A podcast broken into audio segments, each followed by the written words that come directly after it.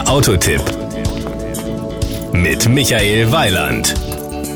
Kurz vor dem Jahreswechsel stellt Seat eine überarbeitete Modellpalette vor. Wir schauen uns zwei der Modelle etwas näher an.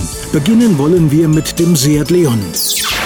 Mit der neuen Angebotsstruktur vergrößert Seat speziell die Modellpalette der Leon FR-Modelle und wertet zudem die gesamte Leon-Baureihe weiter auf. Den Einstieg in die FR-Modellpalette bietet jetzt der 1.4 TSI mit 125 PS. 9,8 Sekunden braucht der Leon mit diesem Triebwerk, um Tempo 100 zu erreichen. 197 Kilometer schafft er in der Spitze. Serienmäßig wird er mit einem Sechsgang-Schaltgetriebe geliefert. Er konsumiert wahlweise bleifreies Normal- oder Superbenzin, was heutzutage leider preislich nur noch selten einen Unterschied macht. Im Euromix kommt er mit 6,2 Litern aus.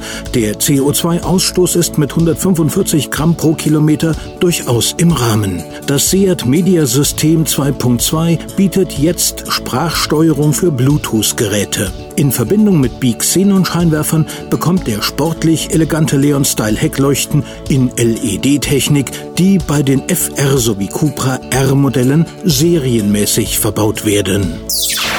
Beim Alhambra ist besonders der neu lieferbare permanente Allradantrieb zu erwähnen. Vier angetriebene Räder bieten zwangsläufig hohe Traktionsreserven in jeder Situation. Damit werden die Einsatzmöglichkeiten für Familie, Freizeit, Business und Hobby enorm erweitert. Und gerade bei den bevorstehenden winterlichen Straßenverhältnissen profitieren Fahrsicherheit und Mobilität durch den Allradantrieb. Zudem ist der Alhambra nicht nur ideal als Zugwagen geeignet, zugleich ist der elektronisch gesteuerte Allradantrieb neuester Generation auf optimale Fahrdynamik ausgelegt. Nebenbei haben es die Ingenieure wieder einmal geschafft, sportlichen Fahrspaß und hohen Langstreckenkomfort zu kombinieren. Lieferbar ist der Allradantrieb in Kombination mit dem 143 PS starken 2.0 TDI und 6-Gang-Schaltgetriebe.